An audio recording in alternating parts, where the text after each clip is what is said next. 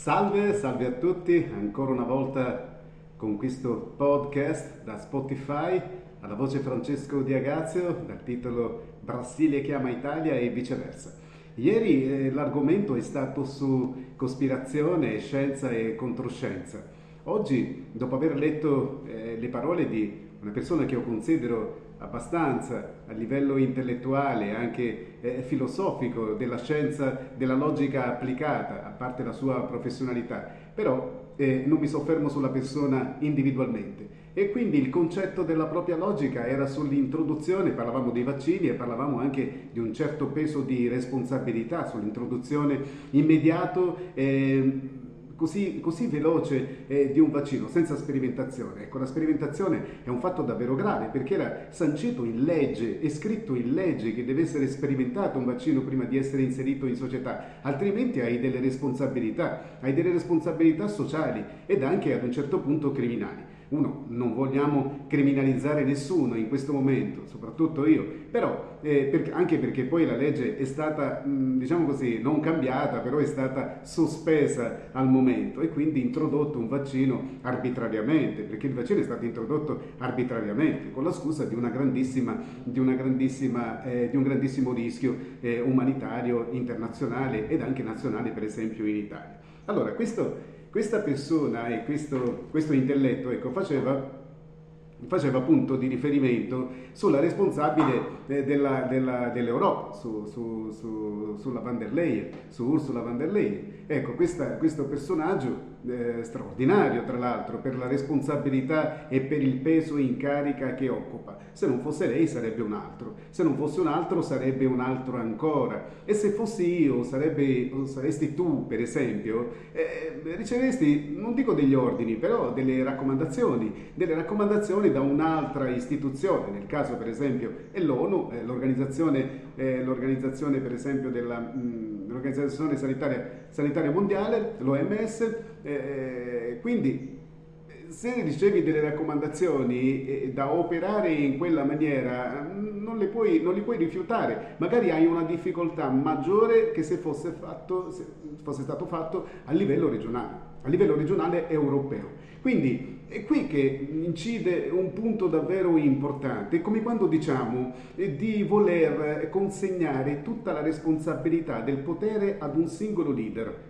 Se noi consegniamo tutta la responsabilità, la nostra, automaticamente annichiliamo la nostra, la nostra, voce, la nostra forza ad un certo punto, anche circoscrizionale, dei piccoli gruppi uniti che poi portano una voce, una voce all'unisono ad un rappresentante che sarebbe, dovrebbe, essere, dovrebbe, essere, un portavoce popolare eh, di, quella, di quella decisione. Allora, voglio arrivare al punto. Il punto è che secondo me prima della, della, della signora Ursula von der Leyen come responsabile dell'Europa introdurre un certo tipo di vaccino, eh, diciamo così, arbitrariamente, no? Eh, pseudo arbitrariamente, perché poi è stato legalizzato, quindi non ha commesso crimini ad un certo punto, eh, perché è stata pulita eh, la, la, la, parte, la, parte, criminale e legislativa, perché nessuno può inserire un vaccino senza, senza il test, senza quel tempo determinato per legge di test. Allora che succede? Se l'avessero fatta a livello regionale, 5, 6, 7, 8, 10 responsabili di ogni paese, allora tutto sarebbe cambiato e la van der Leyen si sarebbe trovata con le spalle al muro, eh, cioè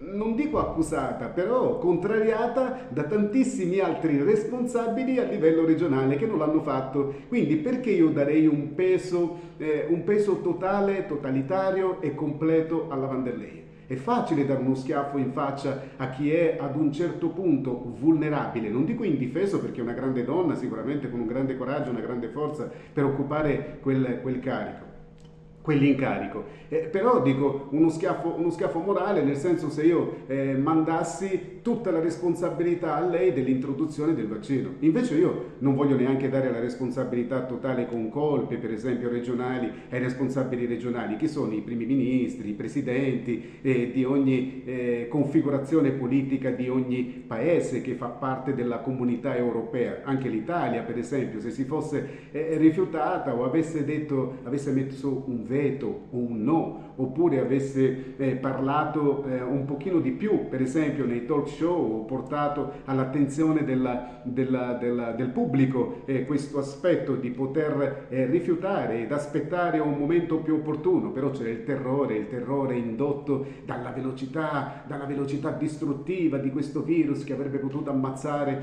eh, tutta, tutta l'umanità. Quindi ecco, non dobbiamo dimenticarci neanche la paura introdotta eh, in, quella, in quella linea del tempo. Eh, sono, tante, sono, tanti gli aspetti, però se per esempio 5, 6, 7, 10 leader si fossero per esempio rifiutati o avessero messo un veto, allora sicuramente Ursula von der Leyen come responsabile dell'Europa avrebbe dovuto affrontare il problema un'altra, sotto un'altra prospettiva, sicuramente. Quindi eh, penso che sia davvero eh, assolutamente leggero scaricare tutta la colpa 100% sulla responsabile, sulla responsabile dell'Europa. Io non sono qui a difendere, a difendere nessuno, però in nome della logica, in nome della filosofia logica e anche della giustizia intellettuale, non credo che abbia una responsabilità unica la Van der Leyen come responsabile dell'Europa. Non si sono eh, rifiutati. Per esempio qui in America Latina c'è un esempio davvero grande a parte Bolsonaro che si era, eh, Jair Bolsonaro, l'ex presidente qui in Brasile, che si era posto contro anche in maniera satirica, forse troppo satirica, io non voglio dire comica assolutamente, rispetto assoluto, però risultava quasi comica all'opinione pubblica no? il fatto di dire che se prendi il vaccino diventi un coccodrillo, Mo, mica lui voleva dire veramente che tu ti trasformi in coccodrillo, c'era dell'ironia, quindi la parte, la parte io dico satirica, ironica, forse non è stata apprezzata tanto come se... Eh, fosse stata sostituita da una parte molto più intellettiva da portare al popolo eh, una, una, giusti, una, giustificazione un pochino più, più concreta ecco, sul, sul, perché no. Invece in Paraguay potete confermare, è, potete confermare, è successo, è successo invece che non ci sono state quelle applicazioni di iniezioni di vaccini oppure di, di leggi di mascherine o, o cose del genere, quindi repressivi, quindi la repressione non, non è stato affrontato con la repressione normalmente. E alla fine quasi della pandemia se ne sono accorti e volevano accusare il presidente dell'epoca quasi di genocidio, questo genocidio, che poi questa parola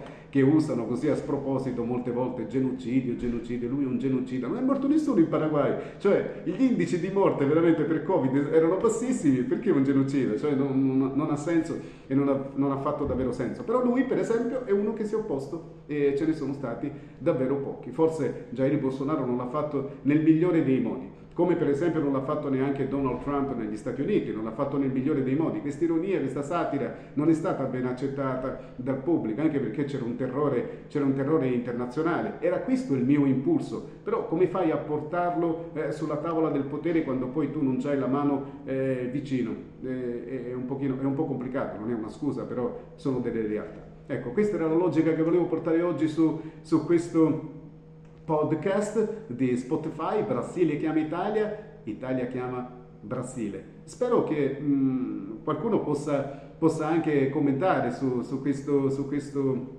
eh, su, questa, su questa, logica, eh, se ha senso o no, perché è davvero importante che è successo oggi, ma potrebbe succedere anche domani.